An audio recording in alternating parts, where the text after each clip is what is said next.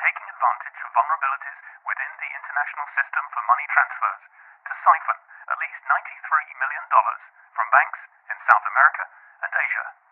The attacks all combine modern tactics of hacking into computers with malware and old fashioned money laundering skills. The most dramatic example is in Bangladesh. On February the 4th, 2016, $81 million of Bangladesh Bank's money was moved from the New York Federal Reserve to a bank in the Philippines.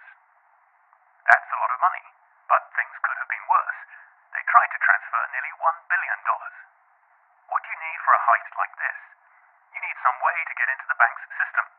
You need a way to gain access to the Swift money transfer network. You need some malware to cover your tracks. And then you need a bank account, preferably in a lightly regulated country, to receive the money. Investigators have not said how the hackers got into the computers the Bangladesh bank uses to access the SWIFT system, but some sources say it was probably by sending an infected email to one of the staff. Once in, they would have studied the bank system and installed their malware. The main purpose of the malware was to cover their tracks as they committed the crime. When the staff are off work, it's showtime for the hackers. They log on to the SWIFT messaging system and start sending requests to withdraw funds. Most are rejected, but some go through. All these successful transfers go from the New York And its correspondent banks to bank accounts in Sri Lanka and the Philippines. One alert staffer at Deutsche Bank spots a typo in the name of the intended Sri Lankan recipient and queries the transaction. The New York Fed also sends multiple queries to Bangladesh Bank but gets no response.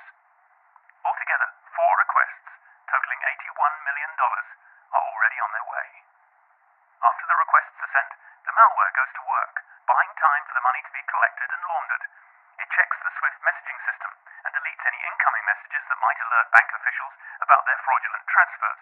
It also deletes any confirmation messages before they're sent to the office printer. It's a Friday, a weekend day in Muslim Bangladesh, and when the skeleton staff come in, all they see is an empty printer tray and an apparently broken printer. That is not that unusual. The boss tells someone to fix it and heads off for midday prayers. Meanwhile, the money has landed in four fake accounts in a small Manila branch of a Philippine bank called RCBC. Some of the money is transferred to another fake account in the same branch.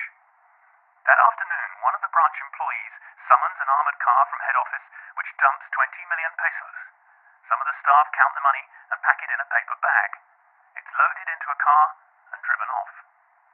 Over the weekend, Bangladesh bank officials wake to the scale of the problem. The malware appears to have disabled the SWIFT messaging system. They print out the SWIFT messages manually and try to contact the New York Fed via phone, email, and fax.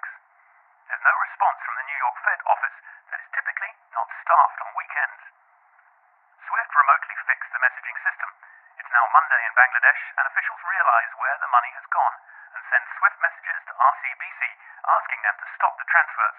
But it's a public holiday in the Philippines, those messages don't get read until Tuesday morning.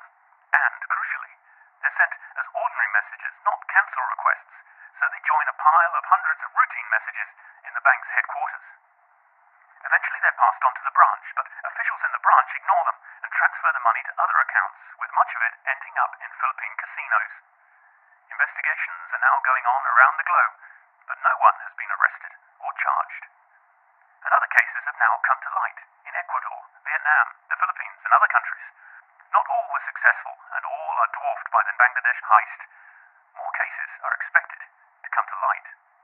But the hackers, whoever they are.